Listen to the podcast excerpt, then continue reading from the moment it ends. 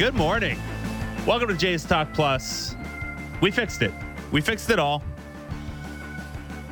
That's it. Jays Talk Plus served its purpose. Two days, the Blue Jays are better. Uh, if you missed it at the start of the week or late last week, this is Jays Talk Plus Season 2. We are in the 10 a.m. to 12 p.m. slot on Sportsnet 590 The Fan and Sportsnet 360. If this is normally your Blair and Barker time, um, A, stick around with us because this is a Jay show as well.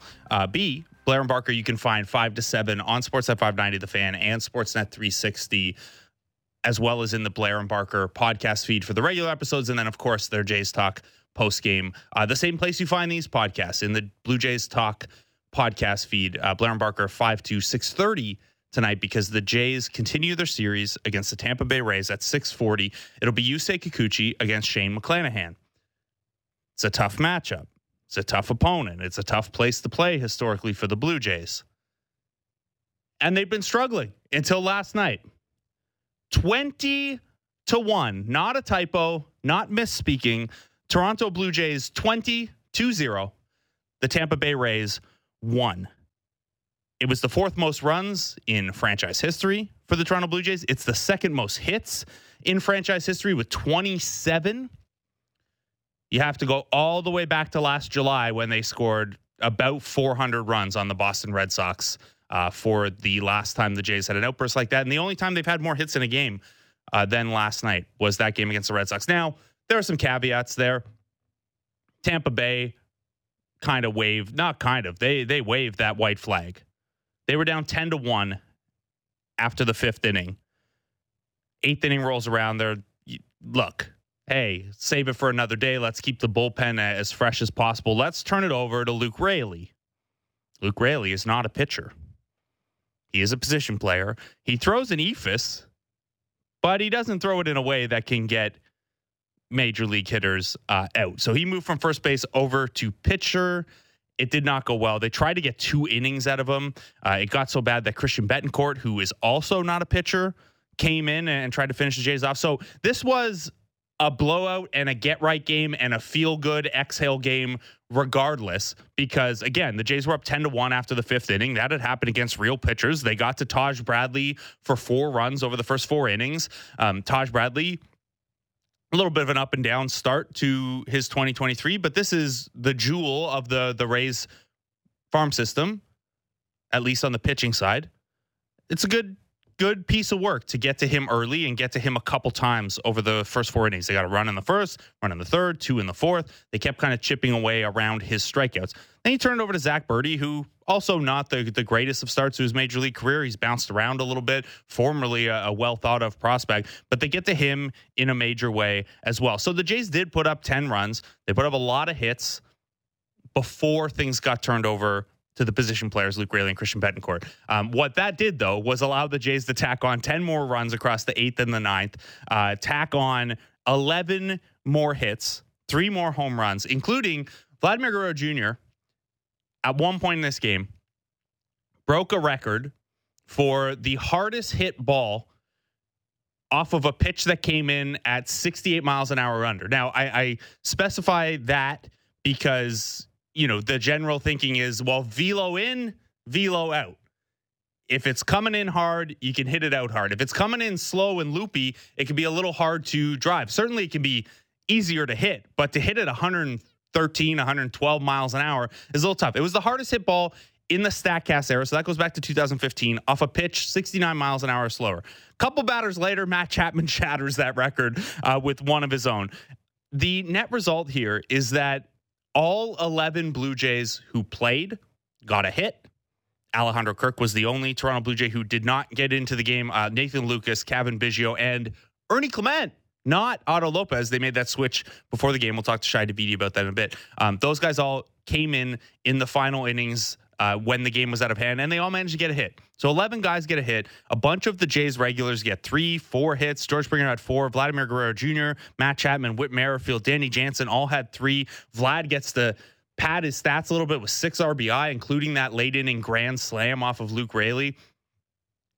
Given what the Jays had done recently, 11 of the last 12 games scoring five runs or fewer, dropping seven of eight, all to division opponents, it's only one game but that has to let that clubhouse exhale a little bit and have a little bit of fun during a two week stretch that hasn't been all that fun. Let's find out if it was like that, if it did feel like that in the clubhouse after the game. Uh, Shi Davidi of Sportsnet and Sportsnet.ca joins us now from down in Tampa. Shi, how you doing? All right, Blake, how are you? I am excellent. Uh, before we get into the Jays stuff, I have it on good authority. You did some jet skiing yesterday. How did you enjoy it? Was uh, terrific. You, it is confirmed that I did go to the jet skiing with uh, our colleague Keegan Matheson, and uh, good way to see the bay. Yeah, it, it, sounds like a nice. Did you have to go through the licensing thing and, and all that to, to be able to ride jet ski, or they just let you do it? Well, if you are above 35, then you just get to do it. If you are under 35, you have to fill out a form or go through a little test thing where they basically say, "Don't be dumb on the water," and uh, you know that's uh, that that's the threshold apparently. well, the age and "Don't be dumb on the water" threshold, uh, thumbs up it worked out. Uh, I I guess you and Keegan have to do it again today, though, right? Because after a team scores 20 runs, you don't want to change anything the next day. Well, just in case that is causation here, we probably should go out and do it again. Uh, you know, I don't want to say it was directly tied to that. We just don't have the evidence to say it wasn't.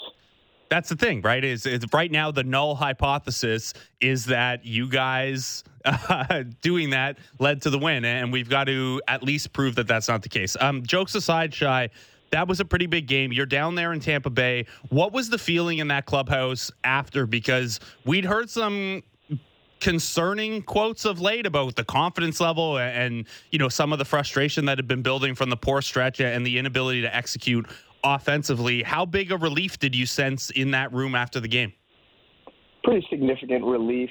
There was also just a lot of joy. There was a lot of finally guys have been feeling like they'd not been getting results commensurate to the quality of at bats that they had to this point, and it just started flowing. It was really interesting to see how it almost turned into like faucet. You just turned it on and then it just started running. And it had been so long and such a long wait for all that to happen that there was a little bit of catharsis and almost like they caught up for all those lost at bats in in a couple of innings. Yeah, they certainly did. Uh, you know, the numbers normalized pretty quickly. They jump in that one game. They jumped from 24th to 17th in the league, hitting with runners in scoring position after going nine for 14 there. Um, certainly, this doesn't make a you know it doesn't change anything in how we're going to evaluate how this team has has played lately. We're going to have to be careful of, of small sample numbers and stuff with this one outlier game. But from my uh, you know affirmation standpoint of tell, rewarding these guys for you know if they believed the process had been strong all through the struggles um, how much could you see and, and maybe today's not the right day because shane mcclanahan's on the mound but how much can you see a day like that having a spillover effect for this group? To me it's more tied to the process that they brought into their at bats and you saw it a little bit Sunday. You saw it again Monday, even though there weren't the results there. But the at bats were a little bit more tenacious. You didn't get as many sort of one-two pitch outs.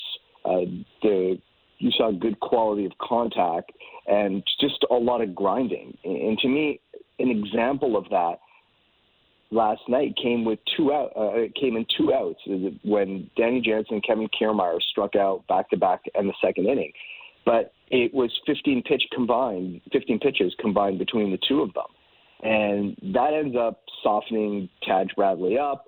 The next inning, George Springer's taking them deep. The inning after that's another two spot, and then suddenly they're into the soft underbelly of the Rays bullpen, and then they're really opening things up. And that's not going to happen in that way every game, but there was the constant pressure on the opposition. I think that's if you're the Blue Jays, that's what you want to see.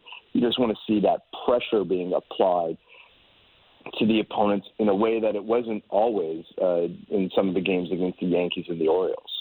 You mentioned a, a, few names there in terms of the good process and the good results last night. Uh, George Springer, chief among them at, at, the top of the order. He gets four hits in this one, uh, gets a legs out a triple that had him all smiles uh, looking into the dugout. Also, of course, uh, hit a home run. So just a double shy of the cycle. That again, not to overdo the well, this fixes all the numbers, but suddenly his batting line is like league average when we adjust for park factors right now. Um, with George Springer specifically, it's it's been such a rough start, and we've heard John Schneider talk about the process is good, the process is good. Um, how how big a day do you think that could be, and really how big a couple of days? Because he was kind of the only guy that hit uh, hit well on the weekend as well. Are you starting to see George Springer turn a corner here? Yeah, for sure. And it was interesting just in talking to him. He'd been feeling that he had been through a stretch where he was making a lot of good contact and just not having anything to show for it. And maybe that's starting to normalize a little bit for him. And you're right about it coming around for him. The, there's there are more walks. He's on base. He just doing the kind of things that you need George Springer to be doing. Uh, and now that the ball's starting to fall a little bit for him, it, it is starting to look a little bit more normal. So uh, for him, it's maybe just some affirmation that he's on the right track. And uh, it was interesting. He, he was saying that when he was younger, he probably would have spiraled a little bit and started chasing results uh, through the early part of the season. And instead, he just trusted himself to just keep on doing the things that he needs to do to be successful and and it finally started coming around. So so maybe there's a little bit of reward there for him too in, in terms of his patience. But uh, there with him there's also a bit of a, a maturity and outlook and an understanding that some of that is just ebbs and flows of the season just continue working at it and continue believing that eventually the re- results would turn. And I'd imagine that that's part of what makes George Springer a, strong leader for this team. And we're just going to reconnect with Shi here um, to to clean up that connection a little bit. Um, but I'd imagine that's that's part of what makes George Springer a really helpful voice to have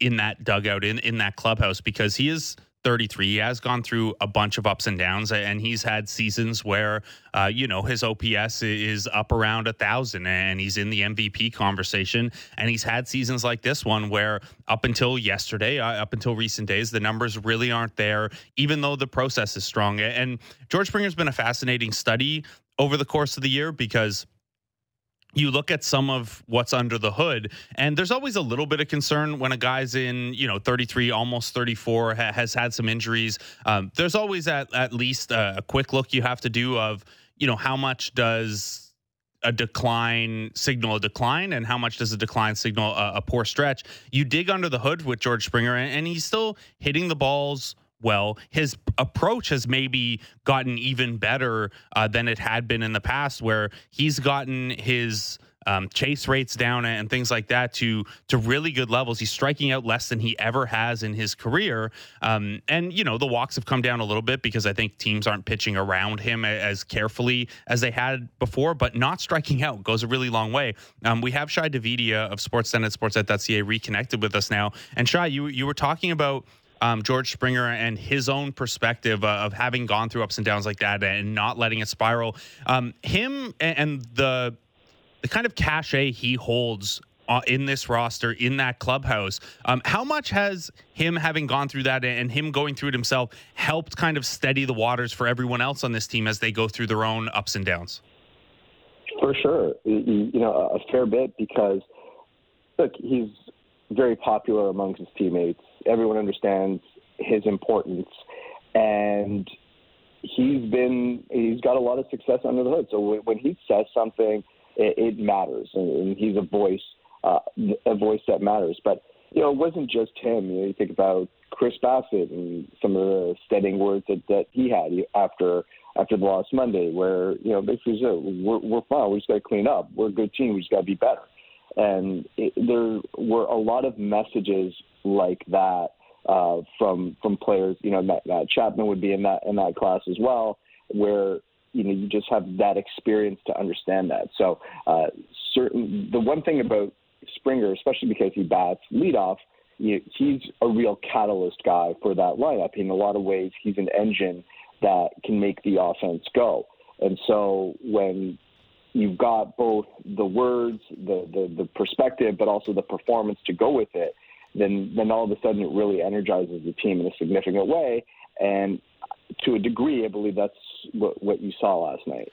So another, you know, leader on this team, and it's someone who leads more with a, a raw, raw positivity and trying to set the tone in the lineup is Vladimir Guerrero Jr. And it's looked like over the last couple weeks, you know, 13 game home run drought. He hadn't hit a home run since May 4th. He swung and missed on, with some big swings on, in big spots on, on pitches he maybe either shouldn't have swung at or should have been able to drive. It did look like he was maybe uh, a, a, one of the people who was not able to keep that perspective in their execution and, trying to do a little bit too much, trying to hit the game winning uh, hit every time out. And I know that Vlad has talked about in the past that he has done that. He has wanted to put up numbers. He has wanted to be uh, the heart of this offense.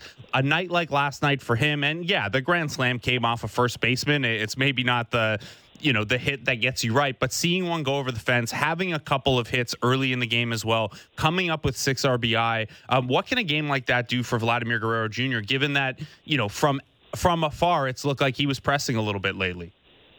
Yeah it's really interesting. I ended up talking to him about that on monday night and and he said more than than than that because he didn't feel like he was necessarily pressing. He felt that he was more just fighting his timing. And you have to remember that we're like two and a half weeks ago, he missed a couple games in Pittsburgh with the the wrist issue, uh, and then last week he missed a couple games after tweaking his knee. You know, there there are a couple physical things there that might be a factor as well, though he didn't certainly point to either of those. But that's def- those things are definitely a factor, I would think. And then you know you factor that in with the guy fighting his timing a little bit. Maybe that's what causes some of those swings there, because he's not feeling quite right at the plate. He ends up looking like. Uh, like he's like he's chasing or forcing things, or, or maybe ends up swinging at pitches that he normally wouldn't. So you know, I'm I'm inclined, as you mentioned, to sort of disregard that grand slam in the ninth inning. I, I, I'm not sure how much you're taking off, you know, contact off the position player, but the two RBI singles earlier in the game where things were still in leverage, to me, that's far more significant. Those were both good at bats. Those were him fighting off tough pitches to, to put the ball in the play uh, and bring in runs at key spots and that to me is a, is a bit more significant in terms of Vladimir Guerrero Jr. getting back to himself. Um, so you mentioned those, those are hits in leverage. I, I did want to ask you about one of the hits that didn't come in leverage um, because I mentioned off the top 11 different Blue Jays got hits in this game. Alejandro Kirk uh, didn't get into uh, the game. So he didn't get a hit, but everyone else who got in there, 12, 12 Blue Jays, sorry, uh, got into the game, and 12 of them got hits. That included Ernie Clement, who uh, was maybe not even expected to be there. Otto Lopez had been activated for Santiago Espinal the day before. They then turn around and uh, option Otto Lopez back down, call up Ernie Clement. They had to clear a spot on the 40 man for him. Uh, so if anyone missed it, Mitch White got moved to the 60 day injured list. No real impact on his timeline, but it opened up a 40 spot for Ernie Clement, who had been red hot at AAA. Uh, we've seen him in the majors, cups of coffee with Cleveland and with Oakland. Shi, what what went into the kind of quick turnaround there between Lopez and Clement? And uh, what is this front office? Uh, I know people do the well, he's a Cleveland guy thing. Uh, what is this front office like like that Ernie Clement can bring to this bench?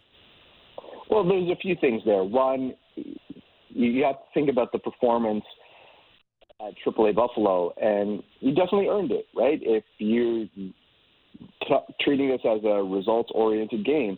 He's the guy who'd been putting up the best results at AAA and had kind of forced his way into the picture after he came in as a minor league free agent.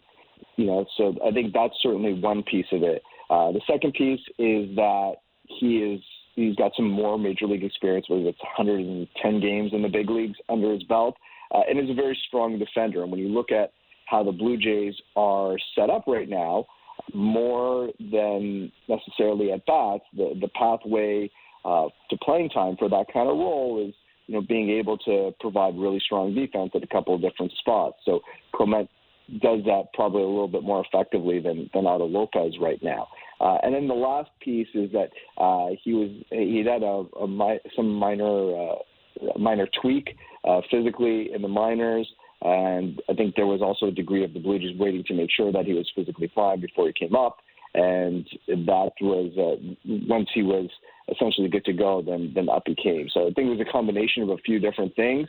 Uh, but the important one there, I think, is the the major league experience combined with how the skill set matches up to what the opportunity might look like. Yeah, and it's always good to have a, a little insurance at, at, a couple positions that Santiago Espinal is normally the one providing. Ernie Clement, uh, through his minor league and major league career, and as recently as this season in Buffalo, has played first base, second base, third base, shortstop, and left field. Uh, I also, I, I just have to ask because of the way yesterday's game went, he's also pitched twice before uh, at the major league level? What, do you did you ask at all if John Schneider thought about countering the the Luke Raley and Christian Bethancourt with a, a position player pitcher of his own? I don't think that the Blue Jays wanted to do that, and uh, I don't. I don't know that I've ever seen uh, a position player relieve another position player mid inning before. So it's definitely not the spot that you want to put anybody in. And, and look, the, the Blue Jays also activated Adam Cimber off the injured list uh, yesterday, and sort of uh, an ideal way to get him back in the action. It's like here, have uh, have at it with a 19 run lead and just get yourself uh, get yourself back into the swing of the big league thing. So uh, it, it kind of worked out in, in a lot of ways, and uh, look, I, I'm certain the Rays weren't thrilled to have to have both uh, both Raley and Bethancourt uh, pitch yesterday. Uh, I think the Blue Jays, uh, as potentially comedic it would have been, we're not uh, we're not interested in going down that road. Shi, it's very very rare. So if anyone looks at Fangraphs or other sites like that, you can see the win pro or the the leverage index of each additional plate appearance and that kind of measures hey how much could this swing the win probability of this game and usually because there's no such thing as 0 and 100% for the most part there's always like a uh, some decimal of a chance. Adam Cimber came into that game with one of the first instances I've ever seen of a 0.00 leverage. There basically there's no no example of a 19 run lead uh, getting blown. So so it doesn't get smoother than that. Um, last one on you from last night before we, we turn to look ahead at the rest of the series. Jose Berrios with another solid outing. I, I think maybe it was lost in the lost in the sauce of, of, putting up 20 runs, but his ERA is now down to 422. Um, he has the third highest swinging strike rate of his career, the lowest walk rate. Um, what are the Jays liking about what what Jose Berrios has done lately? And is this you know a change that we should like like is this who we should expect him him to be once again now uh, a guy with an ERA around 4 who can look like a really good number 3 number 4 in the rotation? Yeah it's really interesting Blake cuz I was thinking about this yesterday and I have to dig through the numbers on it a little bit more but I just can't remember a stretch last year where it felt was as performing as well as he has over the last several outings for him uh, right now. You know, you just think about there's some of the situations where he's taking the ball, he's really turned the fortunes for for the Blue Jays at key times. And it just last night, it never felt like once he got out of that bases loaded gem in the first inning, it just never felt like the Rays were going to threaten him again. Uh, and he was saying that he feels uh, really confident right now. He feels like he can throw the ball exactly where he wants to, whenever he needs to. Uh, he can manipulate his uh, his breaking ball in different ways. He's got a softer one. He threw it at 72. He threw it in the 80s last night too. Uh, a pretty incredible range on that pitch, and obviously can change the shape of it as well uh, based on need. The the changeup is effective, uh, and he can work with both fastballs. So in that way, I don't know that we saw him performing quite at this level, even though he had some good starts last year, quite at this level. And I think the Blue Jays are, are definitely buying in. They believe last year was an aberration. They believed in the changes that he made over the winter uh, would lead to these kind of results, and, and they're seeing some of the proof there. So, uh, you know, it, it is sort of mid-May still or late May that you don't want to say, all right, that's it, he's fixed, and this is it forever but it's a pretty good sample right now, and it allows you to sort of breathe a lot easier and say, okay, you know, maybe we don't need to have this as a as a primary worry right now, and that you know, he definitely seems to be on track if he's not already back to, to where he's been. Yeah, and I, I, did pull some of those numbers, Shi. And his July last year had six starts where they were all roughly around league average or a little better in terms of you know game score, which tries to put every every starting pitcher outing on a, on a zero to one hundred scale. Um, but he has been above average, or he's been average or better in seven of his last eight starts. So a bit of a rough start to the season, but it's really only that Boston game that stands out.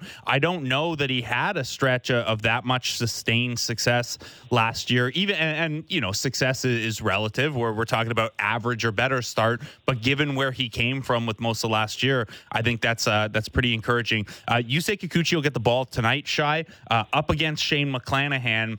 Now, Yusei Kikuchi was kind of the success story of April on the pitcher side. It was kind of him and Matt Chapman in April, and now that switched to it's Brandon Belt and, and Jose Berrios here in May. Um, Kikuchi's numbers have taken a, a bit of a dip back. Um, what are you looking for from Kikuchi tonight against a Tampa Bay lineup that can really punish left-handed pitching?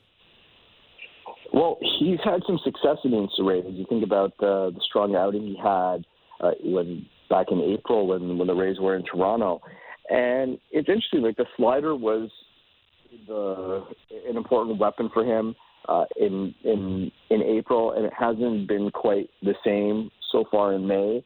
And maybe that's tied to it a little bit, but for Kikuchi, it always just starts with just throwing strikes and being aggressive. And you know, even in that outing against Baltimore, there were still a lot of strikeouts there. He was still able to to do some stuff against another lineup that that really mashes lefties.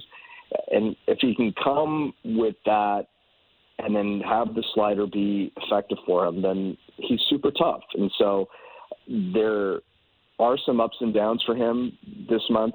I I think that his struggles this year also feel a little bit different last year, where last year it felt that he was beating himself a fair bit, whereas now at least it's it's not walks that are killing him. It's you know the opponent he, opponent's earning it through through hard contact, and when a pitcher's doing that with his kind of stuff, I feel like it's an easier adjustment to maybe just change your sequencing or change the location uh, a little bit, as opposed to having to find a mechanical fix in order to to get a guy back into the zone. So uh, that will certainly be what I'm watching for tonight with with Kikuchi.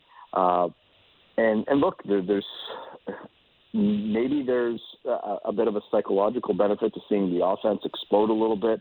It, you know, the starting pitchers, all the pitchers, had basically been pitching for uh, a week and a half under the feeling that if they give up one run, it might be the difference, and that can be super stressful.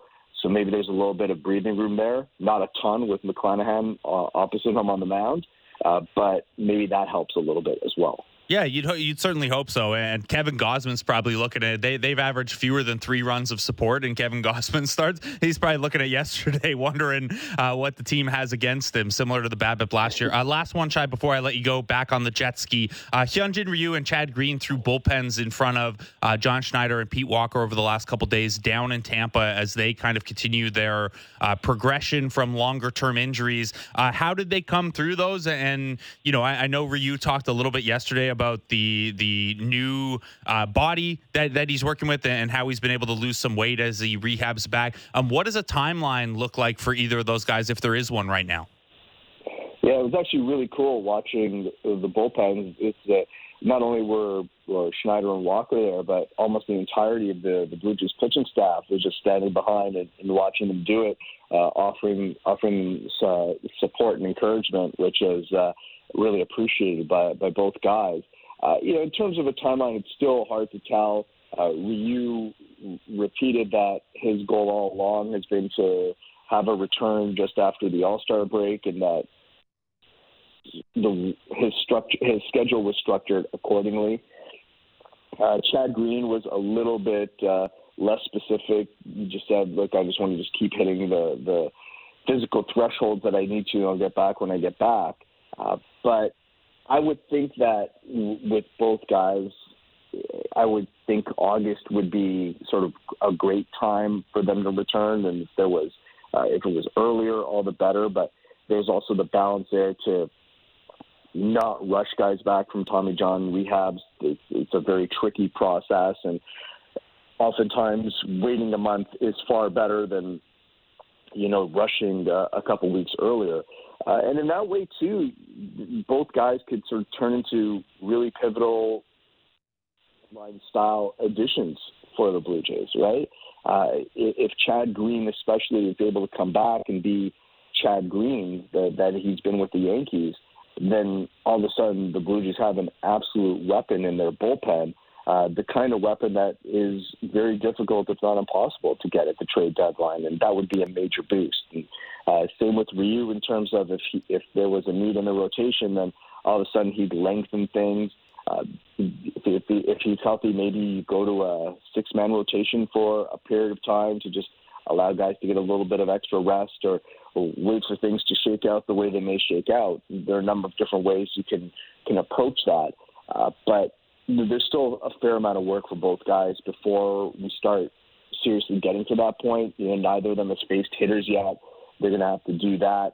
They're going to have to obviously pitch into rehab games and build up their physical capacity. So uh, there's still quite a bit of runway left, but uh, everybody seemed to be pretty encouraged by what they saw from the way both guys threw the ball. That's great to hear, and it certainly has has seemed like while the you know the actual on mound stuff and the obviously the injury stuff the last year or two has been tough on Hyunjin Ryu. Really seems like he has a a spirit effect in that clubhouse and in that dugout. Everyone seems to to get up a little more when he's around. Uh, Shi Davidi, it is a 27 degrees in St. Petersburg right now. I'm to let you go. You enjoy your morning before you head down to the Trop. Thanks for taking the time. Yeah, no problem. Good, good catching up. Talk soon. Shi Davidi of Sportsnet, of sportsnet.ca. He's got you covered uh, as this series continues down in Florida. It's Yusei Kikuchi against Shane McClanahan tonight. Shane McClanahan, who has somehow improved his ERA, somehow improved his fastball velocity, somehow improved his ability to finish hitters when he gets into two strike counts. How does one of the best pitchers in baseball get even better? We'll take a break and then we'll talk to Neil Solondz, uh, the Rays play by play voice on the Rays radio network. Uh, next, we'll get the inside look at Shane McClanahan. We'll see if Luke Raley needs to tweak anything in that eephus pitch of his uh, as well ahead of his next outing. Uh, Neil Solondz joins us next for the Rays side of things as Jays Talk Plus continues on Sportsnet 590 The Fan and Sportsnet 360 discussing the biggest stories that matter to Toronto sports fans. The Fan Morning Show with Ailish Forfar and Justin Cuthbert. Subscribe and download the show on Apple, Spotify, or wherever you get your podcasts.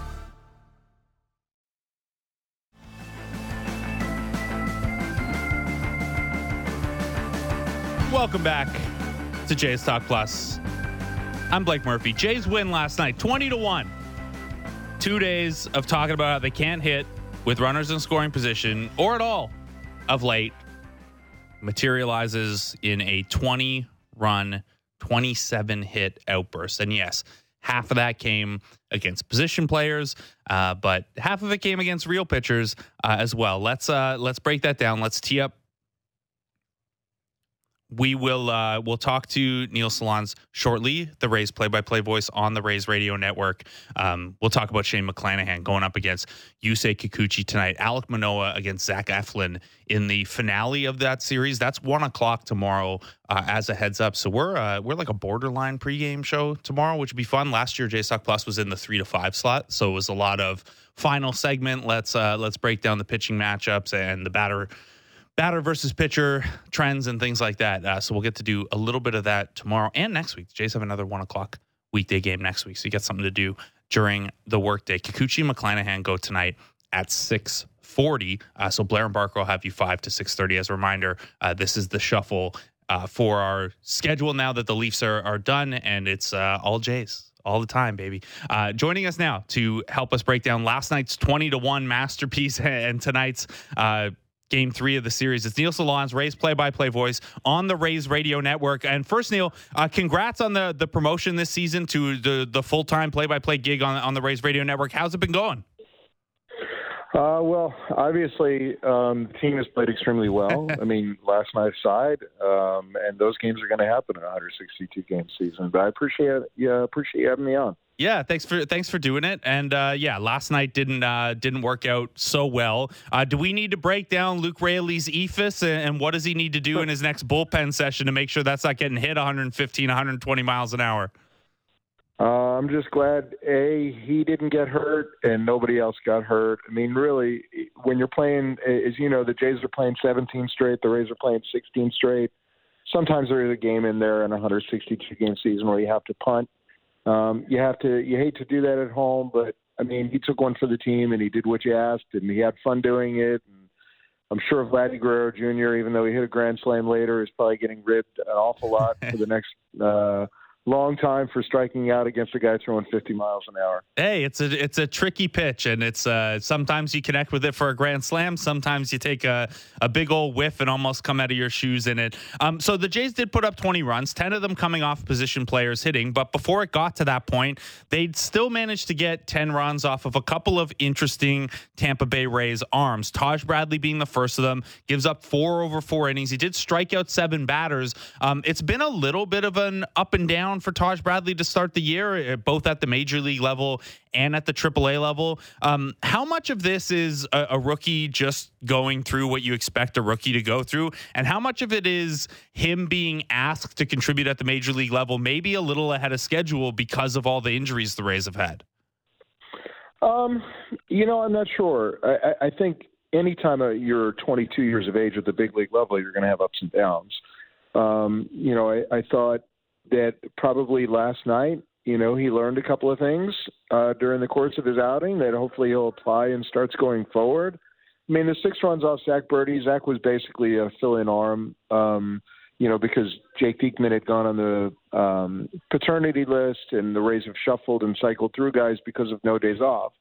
And you know, he had done a nice job before, and he had a tough outing yesterday. And um, you know, big picture, I, I don't see it as a, a major issue for Taj. I mean, I expect that his first year in the big leagues, he's going to have really good starts, and he's going to have outings like yesterday where he gives up four runs in four innings. I mean, you know, as as tough as the results were, you know, he leaves the game four nothing. It's still manageable.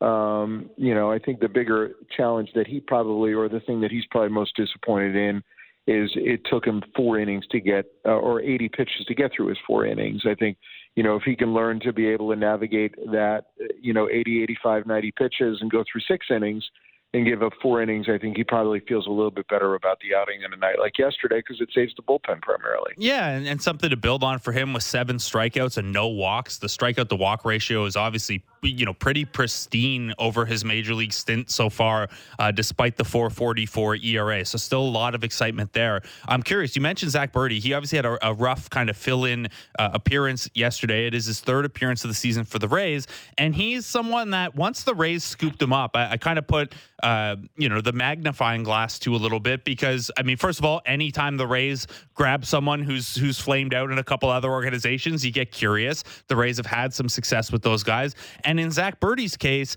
it wasn't that long ago. He was a number, he was a first round pick and, and a pretty well thought of uh, prospect who at, at, one point we thought was going to move through uh, the White Sox system pretty quickly and, and, get to the major leagues. It hasn't worked out that way. But what if the Rays or what are the Rays betting on? You know, with Zach Burdi, if they can turn him into some org depth as a relief pitcher, what is it that they've they've looked at and, and are working on with him? Well, I mean, I think you brought up the injuries. The Rays have cycled through what 23 pitchers already. I'm not counting position players to this point of the year.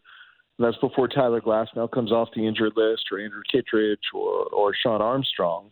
Um, you know, I, I think the last couple of years, because of injuries, they've had to cycle through, you know, 30 some odd pitchers in each of the last couple of years. And, you know, in, in Zack's case, I think the biggest thing for him is for him to be healthy. Um, you know, he hasn't been that in a couple of years now. And, and, you know, I think, um, you know, hopefully going forward, he just continues to stay healthy. And then, you know, over time, we'll just see how he evolves.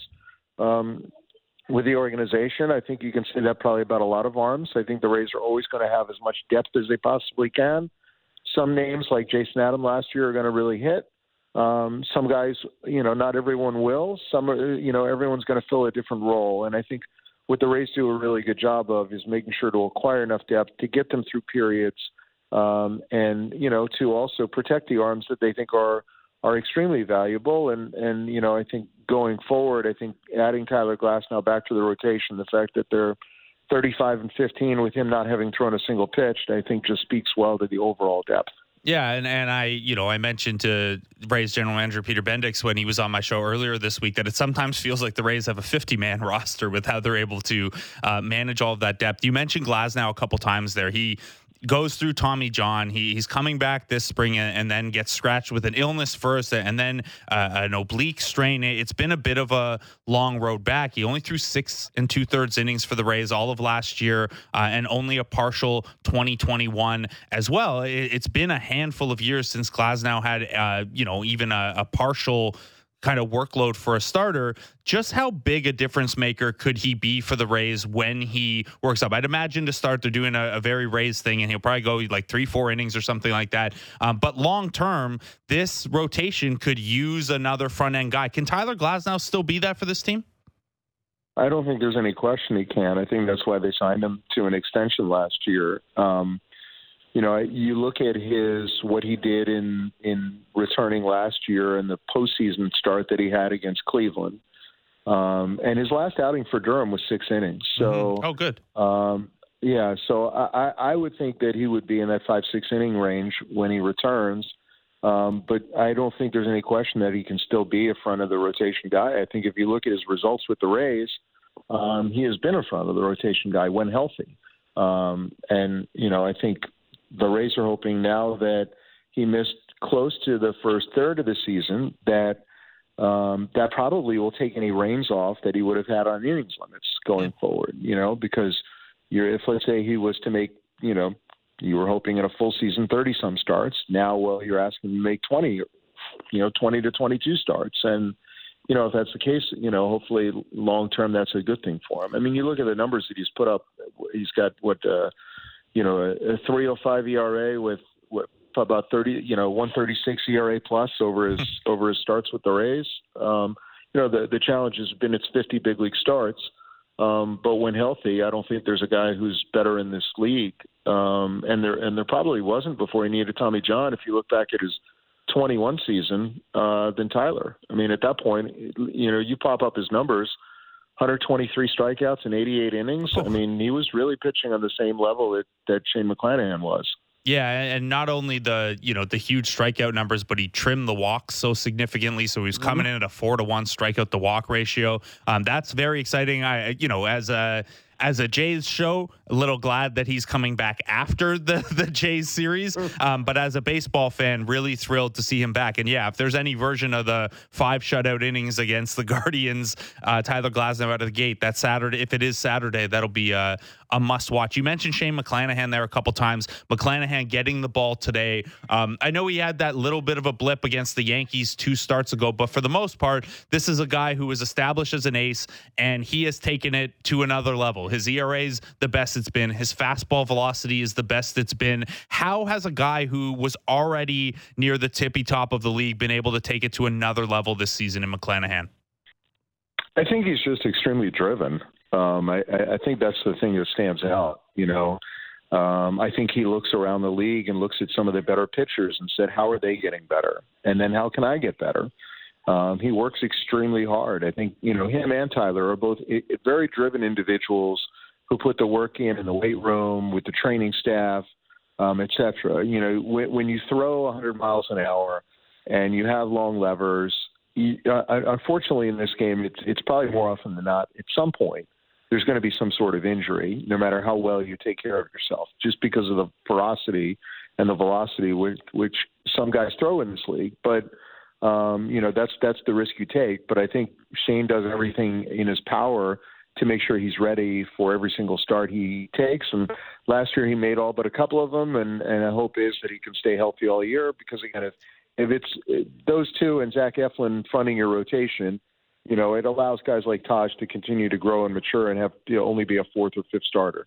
Yeah, and that's uh, you know there's there's all have also been the injuries to uh, Drew Rasmussen and you know the Rays' ability to withstand this depth is uh, is really fun and, it's a cool, you know, organizational story. But yeah, you want to see the top guys pitching, uh, especially in an American League East that's going to be this competitive, an American League playoff bracket that's going to be this competitive. You you want to see uh, the best versions of teams. So McClanahan, Eflin, uh, Glasnow is a, is a pretty nasty one, two, three at the top. Uh, McClanahan will go up against Yusei Kikuchi today. Now, uh, the Rays have been by a significant margin the best offense in the American League against left-handed pitching. It's not even particular like like we're talking hundred points of OPS better than the next best team uh, against left-handed pitching. But Yusei Kikuchi had a pretty decent start against them last mm-hmm. time out. Um, what are you looking for from the Rays side of things? The second time they're seeing Yusei Kikuchi this year.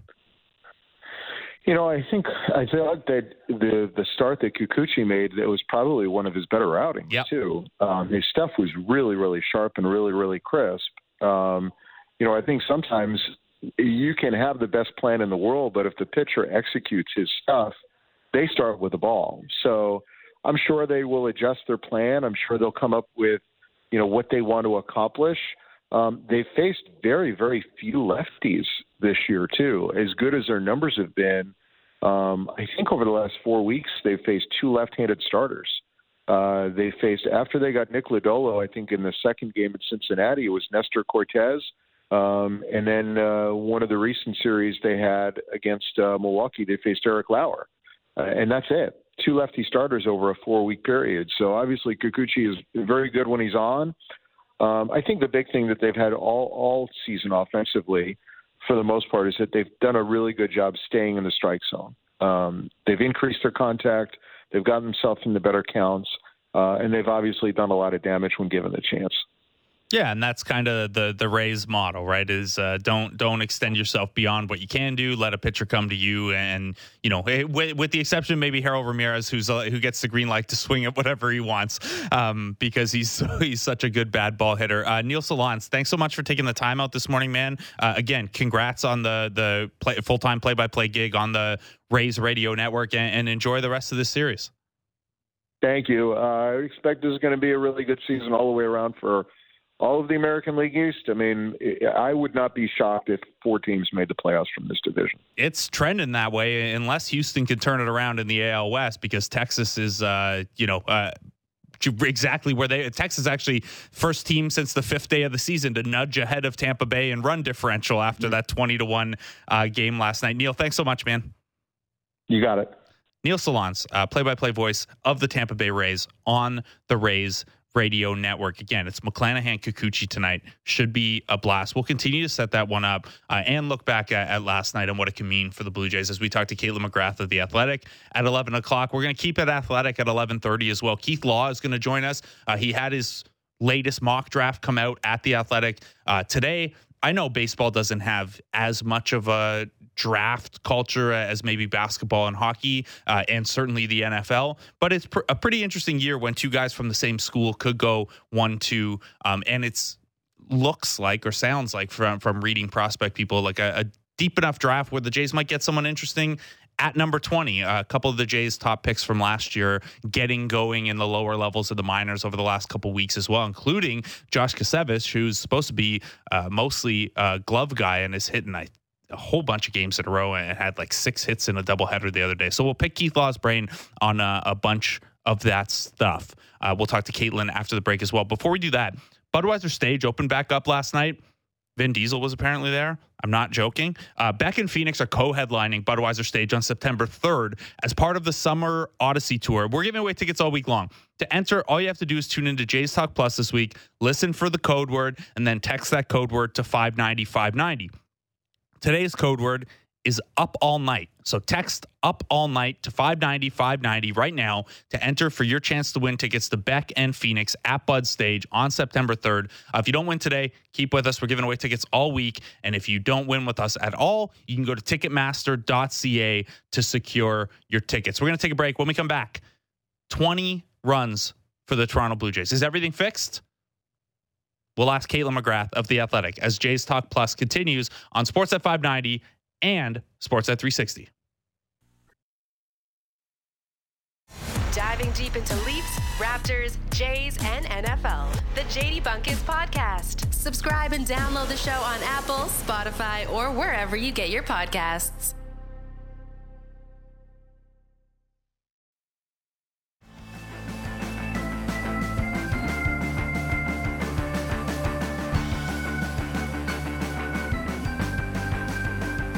Welcome back to Jays Talk Plus.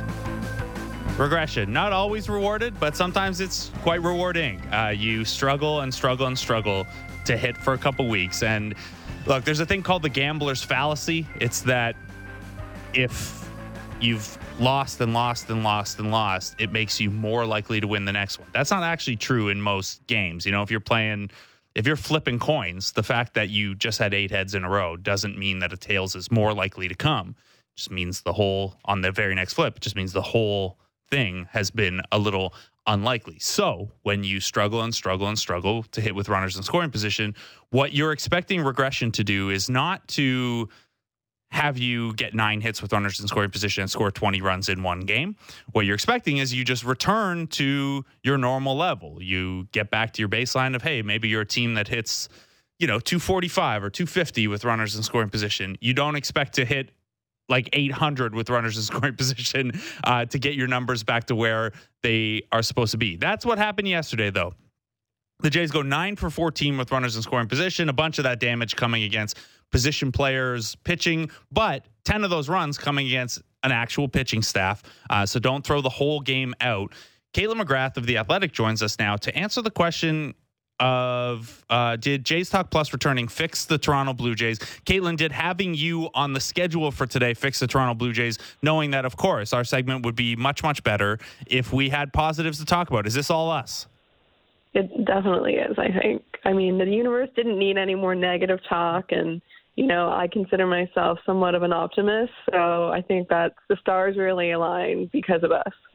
I think so. And, you know, when the Jays were going through it the worst. Um, you and you wrote about it this at the Athletic in a, in a piece titled "Blue Jays confidence hasn't wavered despite rough stretch against the AL East." Um, you know there were some ups and downs there. There was the odd quote from a John Schneider or Kevin Kiermaier about what the stretch that they had gone through ha- had done to the the clubhouse. Not that it had gotten off off the rails or anything like that, but Kevin Kiermaier mentioned, hey, some guys are maybe not up there with the most confidence. Um, John Schneider seemed Sunday after the game to be a little, you know, at his wits end with, with just how much, just how snake bitten the team had been. Kaitlyn, you've been around this team uh, for a good amount of time, and a lot of the principal players are, are the same this year as they were last year and the year prior. How much can a game like yesterday's loosen things up in that room and help things kind of snowball forward positively for this group?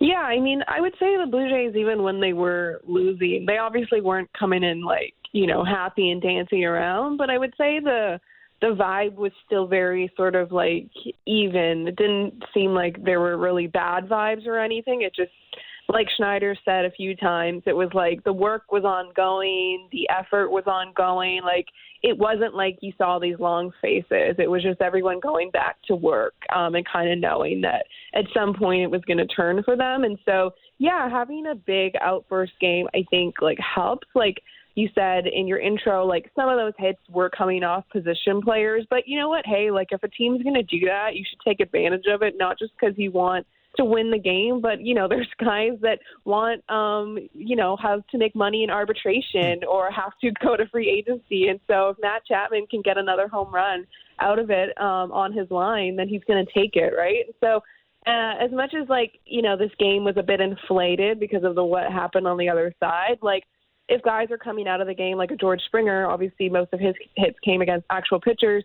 He's going four for four. That's a big night for him, uh, or four for five, I guess. Um, that's a big night for him, um, and it maybe does get the confidence going a little bit. I don't think, like I said in the article, like that the confidence was ever like you know at all time low, and they were really like soul searching or anything like that. Like I think there was still a lot of um, belief in the team, and it was just a really bad stretch, which sometimes happens in baseball. But I do think baseball, the sport, can be funny um, and that I think momentum can change really quickly. I think hitting can be contagious, even though it's such a cliche, and I don't exactly like when people tell me that because I'm like, eh, I can't write that. That doesn't mean anything. But um, you know, I do think that there are examples though where a team just needs a sort of breakout game for some tension to be released because as much as there was not like a loss of belief, I did think that some of the mistakes that were creeping into the game in those latter games, especially against um, the first one against the Rays and the, the latter ones against the Orioles, it was like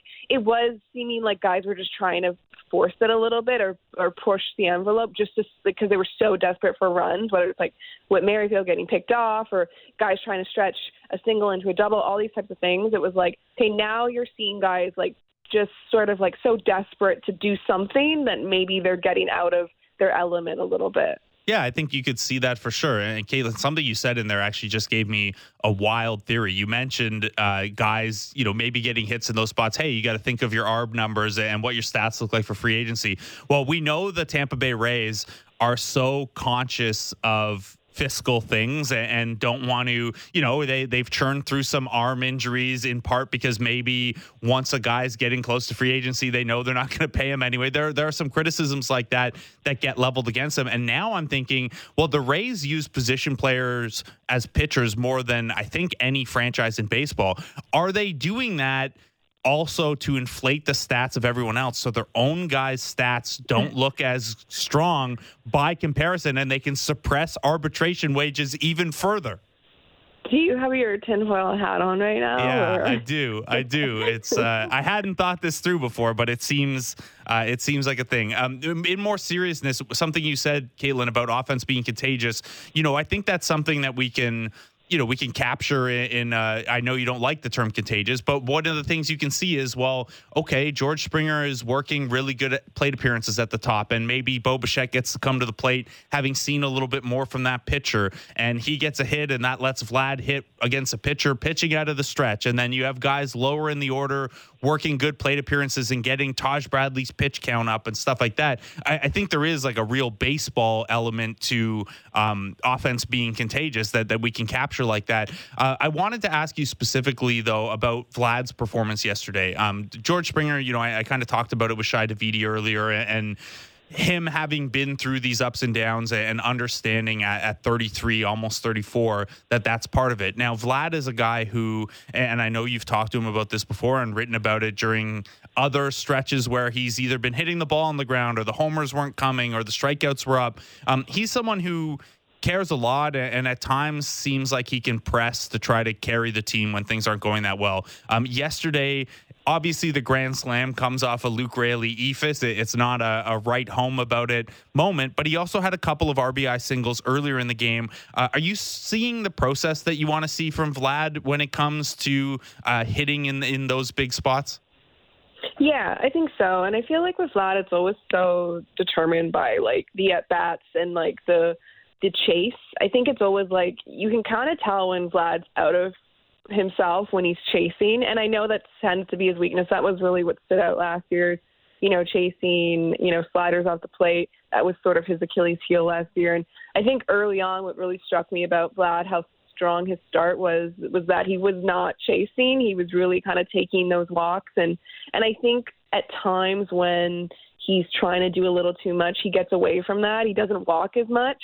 Um, and I think that, I, although I don't think he walked yesterday, but it was again a really uh, just a performance where he was just kind of trying to keep the line moving a little bit. And I've, I've heard him talk about that a little bit too. It's like, I think that sometimes just who he is, he cares so much that there are times, and again, he's still young. Like I, I again, like I think that that's something that not that we forget. We know he's still young, but I do think it's something that we kind of need to remind ourselves George Springer has been in the league a lot longer than Vlad has. He has a lot many years behind him and his career. And I think for Vlad, he's still kind of like learning those lessons a little bit. But yeah, I think when you see him at his best, he's sort of knowing that he's trusting the guys behind him, knowing that, you know, just moving the line, singling up the middle or whatever it may be is enough. He doesn't necessarily have to go up and, and score the, you know, four run home run with no one on base or whatever that expression hmm. is.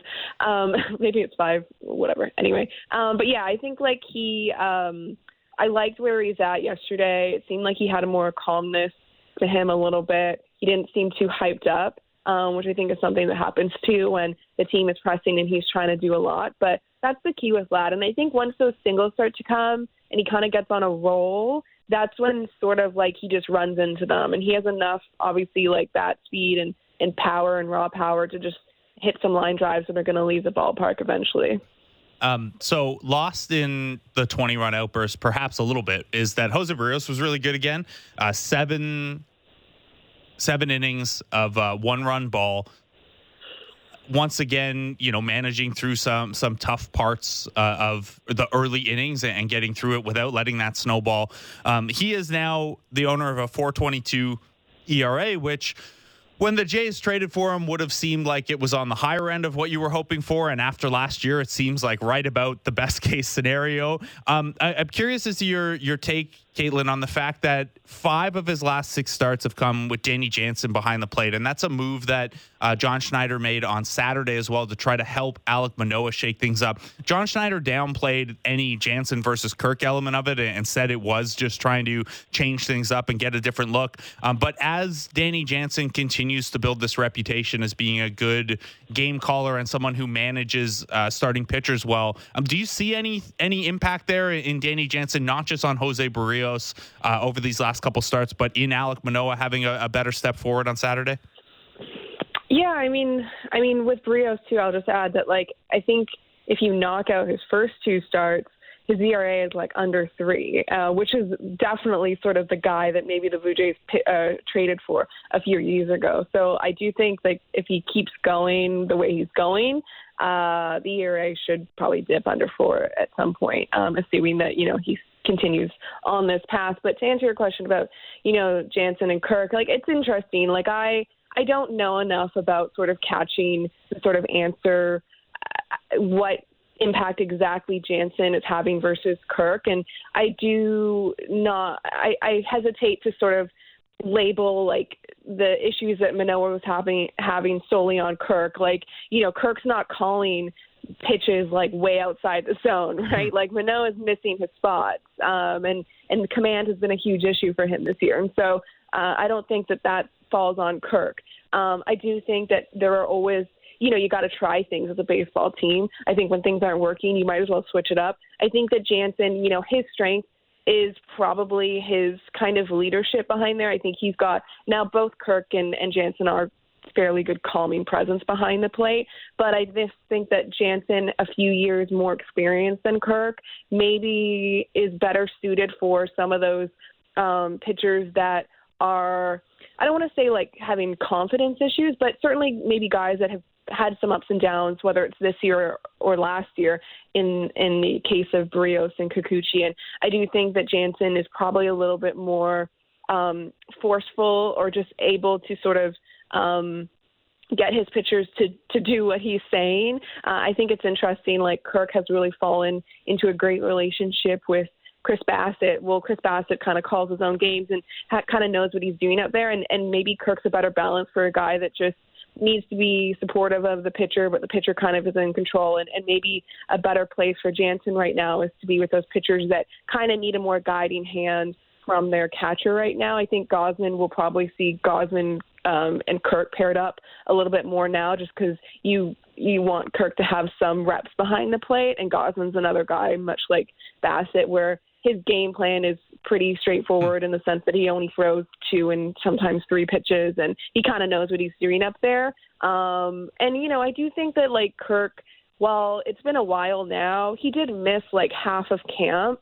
Um, and you know, maybe those weeks were more impactful than we're giving um, we're giving thought to. I think the bat has been slow to come around for him, um, and that's another thing. Like Jansen's kind of getting it rolling offensively, and so maybe there's just a lot going on with Kirk right now. He's playing catch up a little bit still. His bat isn't where he wants it to be, and and maybe he's just all the pressure with Manoah not performing. Maybe it's also a little bit about giving Kirk a bit of a breather here and just letting him focus on Bassitt and and Gausman while he kind of figures out his bat as well. Yeah, the bad element uh, of it is a big one uh, too. Kaitlyn, we're a day early for this uh, question, but we're not going to talk to you again tomorrow. I don't think. Uh, Alek Manoah will start the series finale tomorrow against Zach Eflin. Uh, on Saturday, he went five and two thirds innings, gave up two earned runs, five strikeouts to just one walk. Uh, so you know that's the the bar has lowered a little bit for Alek Manoah in this moment, but that was a pretty solid step forward. You had this great piece uh, at the Athletic uh, earlier, but before that start, talking to Pat Hentgen,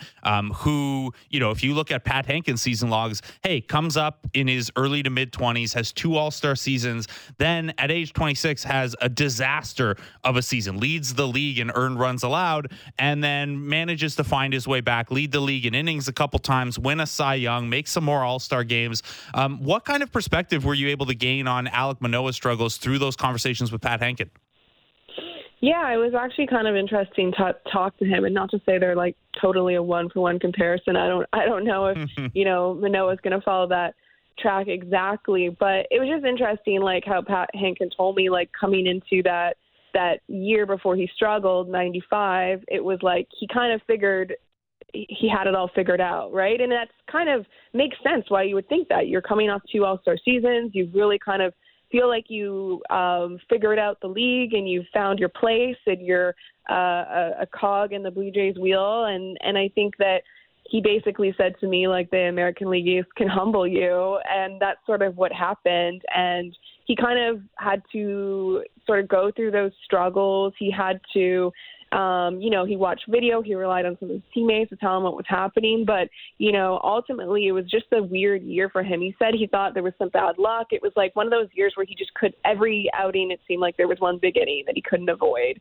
And his message was pretty simple was that when he came into spring training the next season, it was like, let me go back to the basics here. Like, let me just go back to what was helping me and really keep things simple and don't try to overcomplicate things and don't try to do stuff that other guys are doing and you know there was other factors he mentioned like you know a catcher um Charlie O'Brien came in with the Blue Jays that year and really helped him with his pitching and and that kind of led to the Cy Young um, that year. But I think the main message was just like for him, he was saying like he has no, you know, no concern with Manoah. Like he knows the guy he is, and it's just kind of getting back to like what you were doing before. And you know, sometimes that's easier said than done, but sometimes the solution is pretty simple. It's not about reinventing pitching or reinventing the wheel or whatever.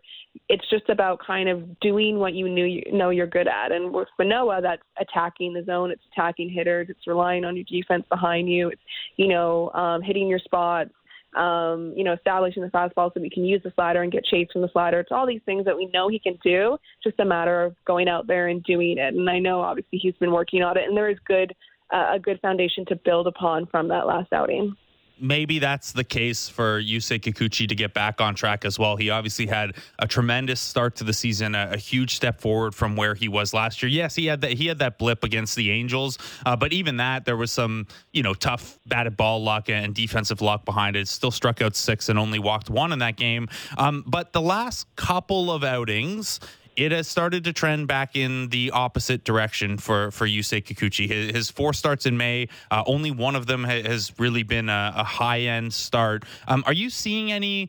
concerning signs with Kikuchi that that he's you know returning to say a 2022 version of, of Yusei Kikuchi. What, what do you make of the fact that he's had three rough goes his last four times out? Yeah, I mean, I think that that is sort of the um, I don't want to say expectation, but I guess that is sort of the the deal you get with Kikuchi is that I mean he's a guy that's probably going to be prone to some ups and downs. I mean I think that the good thing is that we've seen the walks not completely balloon. I think last outing it was four walks, which would have been the highest he's um, had this season. So it's a little bit reminiscent of what we were seeing. I still see some good signs from him in the sense that you know I imagine last year when some of these some of those walks piled up, like out, uh, innings would really spiral out of control. And instead of giving up three runs in an inning, it would be six. Um, and so I think there's still encouraging signs, and we're not seeing those huge innings as much this year. But obviously, you want to see a bit more from him. I think the home runs are not something the Blue Jays are totally worried about with him. I know he's kind of up there in the in the upper um, portion of the league in terms of home runs given up. But I think they're okay with that if there's no one on base. So the key hmm. with him is, I think, just continuing to his attack the zone. It's almost like the Robbie Ray esque, um, Robbie Ray esque kind of strategy where if you're not walking a bunch of people and you're giving up a solo home run, we can live with that a little bit more than if you're giving up three run shots because you walked two and then gave up a bomb because you're trying to throw a strike. Like so I think that's kind of the key with Kikuchi, even though like they're not, you know, they're different pitchers and and whatnot. But yeah, I mean, I think with Kikuchi, like you're still liking what you're getting from him, right? He's got like a four-ish ERA. I think if you said that before the season, everyone would take that within the Blue Jays organization. I think there's still good strikeout stuff there. This will be a challenge though because I think I did see that the Rays are pretty good um, hmm. against lefties. So, you know, this is a really tough matchup, also considering who the Blue Jays are facing with uh, McClanahan, too. So, this one's a toughie. Um, you know, if he can get through it, if he can get five innings um, and keep the Blue Jays in the game, like I think their, their team would take that. Yeah, weirdly, last time Kikuchi faced the Rays in mid-April, he he was unbelievable against them, and every other lefty the Rays have faced, they've teed off on. So a bit of an odd one there. Uh, another quick one for you on Kikuchi, Kaitlyn. We have the Shohei Ohtani rule now in baseball that that allows a pitcher to stay in the game as the DH even after they're removed as the starting pitcher on the mound. Uh, can we get a Yusei Kikuchi version of that that also allows the starting pitcher to stay in the game as a pinch runner if needed?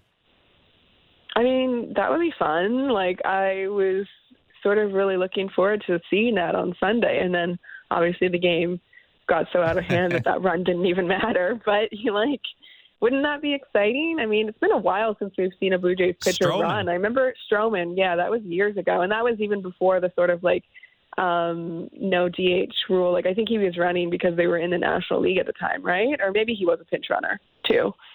Yeah, I think he pinch ran at, one or two points, but yeah, it's certainly certainly not very uh, very common. Uh, Kaitlyn, as we as we weave through, we just kind of talked about Jose Berrios and Yusei Kikuchi, the two guys who were most up and down in 2022, and Alek Manoah, the guy who's had the toughest go in 2023. Given that the Jays have dealt with that many question marks uh, in the rotation so far, are you surprised to hear that they lead the league in innings pitched from their starters with a little over 17 outs recorded per start?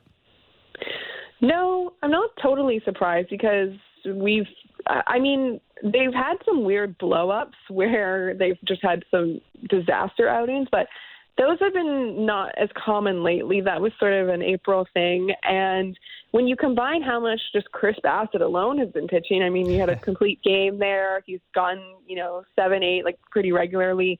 Uh, Kevin Gausman, you can pretty much pencil him in for seven innings, if not eight, a bunch of times. Um, you know, you've gotten pretty lengthy outings from Kikuchi and Berrios in the sense that they're kind of going, you know, five, six, seven consistently. The only one who's not giving you a ton of innings, weirdly, is Manoah, who was the guy that led uh, the team in innings last year. Um, so, no, it's, it doesn't totally surprise me. I think their ERA is um, up there as well. Like, um, the pitching hasn't been an issue um, at all really lately. Like maybe there's been a few blow up uh, blow ups from the bullpen a little bit here and there, but pitching has been not the issue for the Blue Jays lately. Like this whole skid could have been basically because of the offense really not getting big hits, and it's not even the offense as a whole. It's like they're getting on base, they're just not getting the big hits. So yeah, the starting pitching has impressed me. It's kind of been quietly impressive in that like maybe because things aren't going well for them right now, we're not really noticing like how steady the pitching has been. Yeah, it's a the story where hey, they'd gone 11 of 12 games scoring five runs or fewer.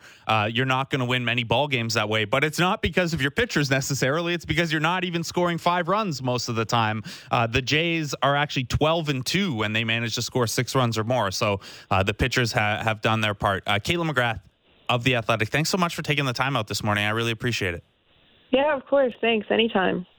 Kaitlyn McGrath of The Athletic. Check out all her great work uh, at her author page at theathletic.com slash Blue Jays. Um, you know her work. Uh, it, it's great, great stuff. She's not down in the Trop, but still uh, chugging away on the Jays beat. Also over at The Athletic, if you are someone who looks ahead to draft day, in Major League Baseball. Now, that's like six weeks away. We're talking July 9th to July 11th, um, but college baseball is firmly in the swing right now. And I don't know, in any sport, I'm it's never too early for me to look at draft stuff. Even if in baseball, these guys might not make an impact on the major league level for like four or five years.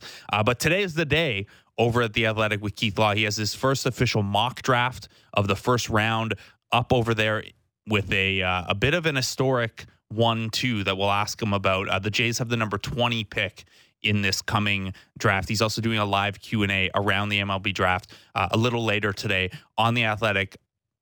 Last year, he was pretty impressed with the the Blue Jays draft, who they came away with. Brandon Barriera, who has now started to work uh, in their minor leagues for the Blue Jays, um, was a pick that Keith Law liked. Tucker Toman, someone they were able to get by offering uh, over slot because they had four picks in the first two rounds and went a little cheaper in some spots, a little more expensive in others. Uh, he is playing at single A Dunedin and, off to a, an okay start with some great management uh, of the strike zone in the early going with almost a 15% walk rate. He's only 19, but he's a, another kind of flexible infielder that it wouldn't be all that surprising to see move through the lower levels of the minors uh, quickly.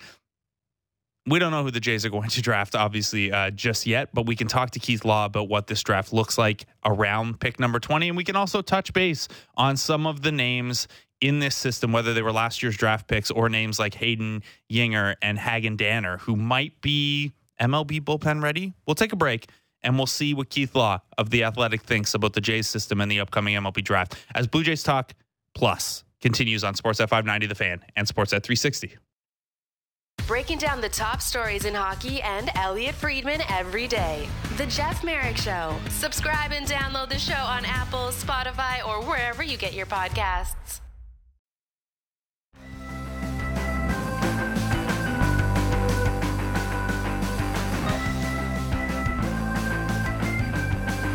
Welcome back to Jays Talk Plus. I'm Blake Murphy. Joining us now, he has his first mock draft, first full official mock draft out. He's going to do a MLB draft live Q and A at the Athletic this afternoon at 1 p.m. Eastern, and he's got just tremendous music taste. It's Keith Law of the Athletic. Keith, it's been a little bit. How are you, man? I'm good. How are you? I love the uh, love the intro music. Uh, I of course I, I fire up your blog and I look at, you know, what's Keith Law been listening to lately, and we're, we're going to do some baseball stuff. But I guess since uh, since that's how how we started it there with a little tinfoil by pinch, um, what are you what are you spinning right now? What what's really hit for you in 2023? Uh, that's a good question. There have there been good albums? There's been a lot of individual stuff. I know the Arlo Parks um, mm-hmm. I think that's out this week. Yeah. I have loved every single she's released so far. I think I've pretty much loved every song she's ever put out there now that I think about it.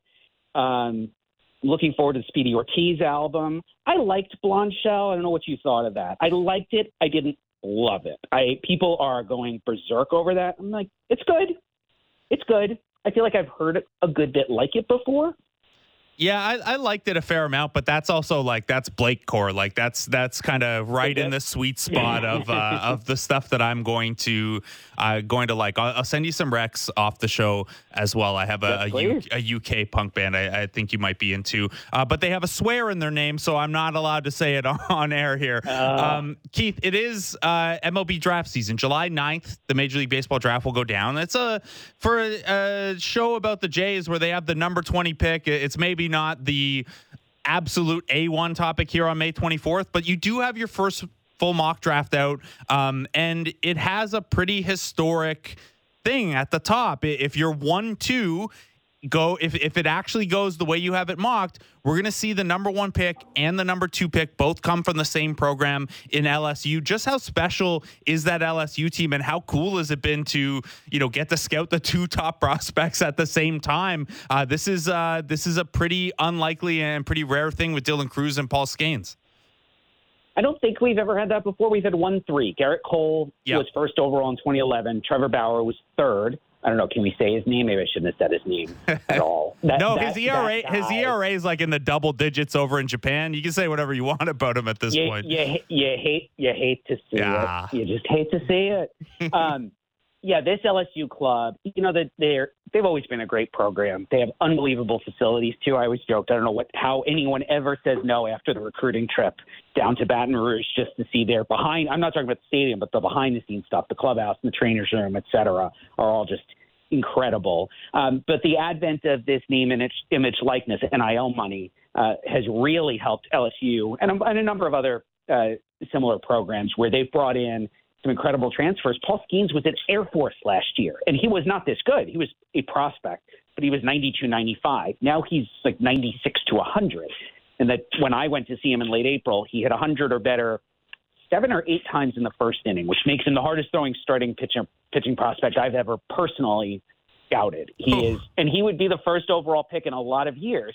But this year is loaded. Dylan Crews, I think, is the easy number one overall prospect. And I have five guys on my rankings, so I have going one through five in a different order in the mock today, who I think would all be one one good in most years, including last year when Jackson Holliday, who's a very, very good prospect, he went first, but he was not a consensus guy. And you put Crews or Skenes or Wyatt Langford of Florida in the into last year's draft, all of them would have gone first overall, and I don't think there would have been much of a debate over it. So that's at the very top of the draft. The Jays select 20th. Um, we know this is the Major League Baseball draft. You're going to get guys in the 20s. You're going to get guys out of the first round. You're going to get guys who, in the modern setup, are, are undrafted or in the past used to be like 37th round picks. Um, a draft mm-hmm. that's that that is this spicy in the top five. How much does that trickle down to? Are the Jays going to be looking at at someone you consider a, an impact name around number 20? Yes. Well, I think they could, right? It all depends on their individual preferences. Right. But I do think they've got a chance to get a really good position player, high school or college, depending on their preferences. And there might be some good college pitchers down there. The college pitching crop is a little, it's not bad, but it's definitely a little strange where you've got the clear top guy in Paul Skenes. I think you've got a clear number two guy in Rhett Lowder at Wake Forest. He's going to go way before the Jays. And then you've got a bunch of wild cards, guys who maybe could have been top 10 if they just had better years, shown a little bit better, you know, stuff that wasn't quite as crisp as it was when they were sophomores. But there's going to be a lot of that type of player available. I have heard the Jays as the one team in the first round that's very interested in UNC outfielder and former third baseman Mac Horvath, who I do like quite a bit. I think he's a borderline first round talent. Um, I love the swing. It's big exit velocity. I think he's going to hit for a lot of power. I think he's a good enough athlete to play a, a, an above average right field. My only hesitation with him is that I think in the eyes of the industry, that would be a reach. Now, that's not to say he would be a reach, definitely, but most other teams have said to me they don't really think he's a first rounder. He's a second pick, a sandwich pick, high second round pick, good player, maybe not that kind of impact at 20. But it's the eye of the beholder. The Jays really believe, and I've heard they really, really like him, they really believe he is an impact bat, and he has been much better at the plate uh, in his junior year than he was in his sophomore year, then just take him. That's the guy you believe in just take him. Doesn't matter what the industry thinks. Well, it's also it's also a matter of the Jays don't have another pick until 89 in this draft, I believe, because mm-hmm. of uh, you know losing their their second round pick due to signing a qualified free agent, and they don't have any of the competitive balance uh, picks or anything like that. So if you don't get a guy at 20, you better hope he's there uh, at 89. Now. I have to ask you about a name. This is a name for the later rounds, but the Jays have had uh, a bit of a lean toward legacy guys, guys who whose family maybe allowed them to grow up around the game. And one of the most interesting names that I've read in your write ups recently, uh, Homer Bush Jr., a extremely tall version of his dad. What are we looking at with Homer Bush Jr.? Yeah, he's he's a good bit like his dad, actually. Yeah, he's taller. He looks just like him. I've hmm. seen him a couple of times. Saw him as a as a sophomore, and then again this spring. Uh, he's not a top 100 prospect for me. He is on some other lists. I think MLB Pipeline, they do great work. I think they had him in the 90s on their list. He's fast. He's got some bat speed. It's below average power. I'm not really sold on the defense. I'm really not sold on the approach at the plate. He plays for Grand Canyon, who play in a, a mid major conference. So he's not facing the best competition. And my fear with him, and this was a little bit true of his dad too, is that he's just not going to have the patience or the contact skills that you need to be a low power, high speed guy. I do think you'll hear his name called probably in the third round. I'm just saying I, I think he's a little bit below that when I line up this draft, which, like I said, is really strong in college position players. In general, Keith, this isn't related to Homer Bush Jr., but um, around the minor leagues, looking at the draft, as Major League Baseball has tweaked their rules and we've seen a, a, pretty big spike in the rate of stolen base attempts. Has that shifted anything at all in, in terms of how teams value speed in, in, the lower levels of the minors or uh, on draft day? I think we'll, it'll be really interesting to see in this year's draft. Now that we've seen stolen bases actually spike, will teams shift how they evaluate players? My gut response right now is no, because they've always loved speed. We've mm. always overdrafted speed, even when stolen bases were on the decline, because it's also a proxy for athleticism and it has other it's a proxy on some level for defensive ability or defensive upside. And there is still value, even if you're not stealing bases, in having guys who are faster and can take extra bases. So there, there's some value for speed. I think we've drafted a little too much for it. But this is part of the debate at the top of the draft where I mentioned Wyatt Langford, who's put up numbers that are almost as good as Dylan Crews's and is a much better runner. But Crews is a little bit of a better hitter. Crews is a center fielder. Langford is a left fielder, despite the uh, the greater speed if team, if there are any teams out there, I know individual scouts who like Langford better. The number one argument is actually he's much faster. Hmm. And how much is that worth? And is that worth more now that we're in this high steal? Well, I think two months into what might be a high steal era in which we haven't seen probably in 30 years. Yeah, it's it's been a lot of fun at the major league level. I, I always obviously mm-hmm. can't scout the stat line, but the stolen bases on, on, minor leaguers on their way up always pop. Oh, they're it, way up. Yeah, and it, it's you know I, I, like to look at it. I remember um, before he got to the major league level and some of the approach stuff was, was exposed. I, I loved Kevin Pillar coming through the minors because every time I looked, I'm like, this guy has 50 stolen bases or 40 stolen bases. Yep. What's not to love? Um, so that's the top of this draft. And Keith, you do have your MLB mock draft 1.0 up at the Athletic. If anyone has more MLB draft questions, a live Q and A over there at 1 p.m.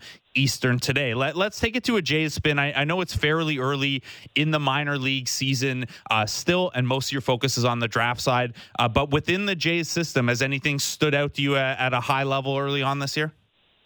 Uh, I'll be honest. I haven't spent, like you said, I haven't spent enough time okay. looking at it. You know, if there are, obviously, I'm happy to talk about specific guys, but I have not gone through anyone's system, not just the Jays, because it's been so draft heavy and it's been so good. I've traveled more to see draft players this year, certainly since before the pandemic. But I actually think I might have seen more players in my top 50 than I ever have because the draft because it's just so good. And I, I mean, I feel almost compelled like I can't stop going to see that. well, that's awesome. Um, so let, us then take a look at, at, some of last year's draft picks for the Blue Jays um, because they have mm-hmm. started mm-hmm. in the minors. You know, Tucker Toman at, at Dunedin, Brandon Barriera's made a couple starts. Josh Kasevich is in, is in a bit of a hot streak right now. Um, I guess before getting into any of those individuals, when you just like uh, philosophically with someone who was drafted last year so July 2022, mm-hmm. and, and maybe did some complex league or low minor work at the end of the season. At what point in this season do you start really taking a look at them and, and checking in on where they're at? I've always said Memorial Day is a good check-in okay. point, roughly. Sorry, American Memorial Day. Um, so we're one week early here. yeah, well, like about two months in. That's not definitive by any stretch of the imagination, but you've got some data. You've got a little bit of a body of work teams might have seen each other more than once. You know, might have seen a pitcher multiple times. The book, so to speak, has started to get out on players, majors and minors at that point. So, I, you know, I don't think there's anything wrong. I just pulled up the Dunedin stats to make sure I'm not talking out of school here. And Tucker Toman's played 34 games, got 150 plate appearances. No one's saying that's a definitive sample, but you like to see how he's doing. That's a point where I would say, hey, it's fair to to take a look and – see what's good and what's not good, and say, all right, here are things I want to see maybe in the next 150 plate appearances. Yeah, with Tucker Toman, you know he can take a walk at this point. That that's pretty, you know, that's one of those early stabilizers too. So you you know that's there. Mm-hmm. Um, curious uh, with Brandon Barriera, who who is also on that team. He, he's made three starts. You know the ERA, whatever, it's 491, but but a high strikeout yeah. rate and a, a bit of a bit of issue with walks, um, you know, keeping the ball on the ground at least. He's someone that you were pretty high on last year at draft time. You had him entering this season at the Athletic, ranked as your number three prospect in the Blue Jays system. Um, what, where, you know, where is Barriera right now in, in your mind in terms of uh, just how excited a, a Jays fan should be about him? I mean, there's there's positive and negative. The positive is what I've heard. I spoke to a scout who saw them and said the stuff is is pretty close to what it was. It might be a touch below what it was prior to the draft. That's not a shock either for high school pitchers to back up a little bit in their first year. If they back up dramatically, you're concerned. I'm talking about maybe a half a grade or so of of velocity. Uh, the strikeouts are good. I'm not terribly worried. He's not walking a man an inning, which we certainly see guys do that, especially now that we ask high school players to go from high school all the way to full season ball. We don't have the short season leagues that we used to have, which were a great intermediate step. The one thing I'll say on Barriera that I've heard and seen too is he put on a lot of weight. And it's not all good weight. I saw some video of his first start was circulating on Twitter, and even went back to, to video I'd had of him prior to the draft and he looks a good 25, maybe 30 pounds heavier, and it's not all muscle. And it's certainly not what I love to see, right? You want to see a guy at that point. I mean, certainly at that age, you don't expect to see guys put on weight, the wrong kind of weight that easily. But also, it's fair to say, okay, so what what did he do this off season? How much was he working on his conditioning? And is this something the Jays are going to have to monitor more closely going forward? Because you worry about guys. I don't, I don't care if you're heavy for for its own sake, does it inhibit your delivery? Does it lead to back problems or knee problems over the long term? And that, that's something I do want to see from him. Hopefully, he loses some of it over the course of the season naturally, and the Jays can work with him on conditioning next winter. Um, another name that that's gotten going uh, a little bit at the lower levels of the minors from last year's draft is Josh Kasevich. He he was more of a you know it, it sounded like he was going to be a hey he can defend a couple of different positions and, and, because he's a later college guy maybe he'll move through the system pretty quickly. The Jays have loved those kind of guys. They've traded away a bunch of them. They still have a couple in the system, um, but he's hit at least by the stat line a, a little bit more than I, I maybe expected to see. He's hitting 314 over over 30 games at high A uh, Vancouver. Have you? Does that change your your thought on him as an offensive piece, or is this just a guy who's 22, almost 23? Um, you know, hitting the hitting the ground running, coming out of a, a long college career. He's done exactly what I thought he would do. I would probably consider moving him up before the mid midpoint of the season. I'm not saying they have to do it right now. He's hitting 314. He is barely striking out. It is a strikeout rate just over 10%, which is also what we expected coming out of college on a decent percentage of walks, a little bit over 10%. He has three extra base hits, all doubles the entire season, and he's slugging 343, and that is also what we expected of him, right? so this is a case where you're looking at about 150 plate appearances, but it ties to prior performance, prior observations, prior scouting reports. When you're seeing more of the same thing, you should be more inclined to believe it that, okay, this is what we already saw from him. We had real data and observations to say this is the type of player he was. He has continued to be that type of player and also highlights what I think the Jays do need to try to do with him, which he's never going to be a power hitter, but he's going to have to hit the ball harder. To be anything more than a utility player, he's going to have to start making better quality contact. The absolute ceiling for players of this type is David Fletcher, who had a pretty nice couple of years for the Angels before he got DFA'd a couple weeks ago got about 10 war in the big leagues, which is pretty good. But you could also be Nick Madrigal, who was the fourth pick in the draft and is struggling to be anything more than the last guy on a roster at this point because Madrigal is also really high contact, very heady player, just can't hit the ball hard enough. And pitchers realize pretty quickly that if you can't do anything more than hit a weak ground ball or a, a weak line drive, they can just attack you in the zone with impunity. They can, and at least with the guys you mentioned, and with the Josh Kasevich, there's some positional versatility and defensive yep. value there. Um, I, I, mentioned mm-hmm. that to pivot to probably the best performing Blue Jays prospect so far in the minors, uh, but someone with some of the same concerns at a non-defensive position, first base slash DH. Spencer Horwitz. He's now 25. He's closer to 26 than he is 25. Um, big lefty first baseman slash DH type who is hitting really, really well for Buffalo at, at AAA, and he hit at every level of the minors, but he's someone who 38 games in has just a single home run and hasn't put up big power numbers at many spots in the minors. Eh, like a guy who's 25 and turning the corner to 26, not having displayed much power at all through the higher levels of the minors, um, when that's a first baseman type what is your your thought on, on a you know Spencer Horwitz specifically, but in general, a, a, guy at a lower defensive position who has a lot of bat to ball, has a lot of walk rate, but doesn't offer the power that those positions typically do. Yeah, I, I don't. I don't see a role for Spencer Horwitz today. You know, he might have had a role 30, 40 years ago where obviously we, we there was just less power overall in the game.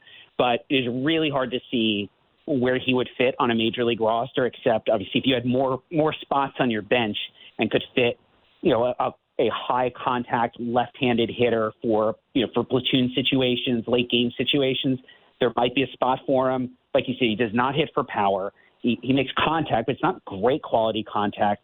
And the one thing I'd say, although he has a decent eye, because in AAA they're using the automated strike zone this year as an experiment, Walk rates in the International League where he's playing are up about 15% over hmm. last year. It's actually higher even in the PCL. So a lot of guys with pretty good plate discipline have seen their walk rates jump quite a bit this year. And I don't know that that's going to carry over to the majors because we don't have the automated strike zone. So if you called Horwitz up, I still think he'd make contact. He might hit like an empty 280, but the walk rate I would predict would not carry forward as much, and that makes it harder to find a role for someone like him. You can't. I mean, God, the Jays have already carried a guy who who's basically whose only skill was drawing a walk for years. Cavan Biggio, who has no place on this roster. What are you going to do? We'll Call up Spencer Horwitz, who's, who might just be another type, but can't even play the positions that Biggio can. It's it's just hard to see, and it's unfortunate. It's nothing against Horwitz.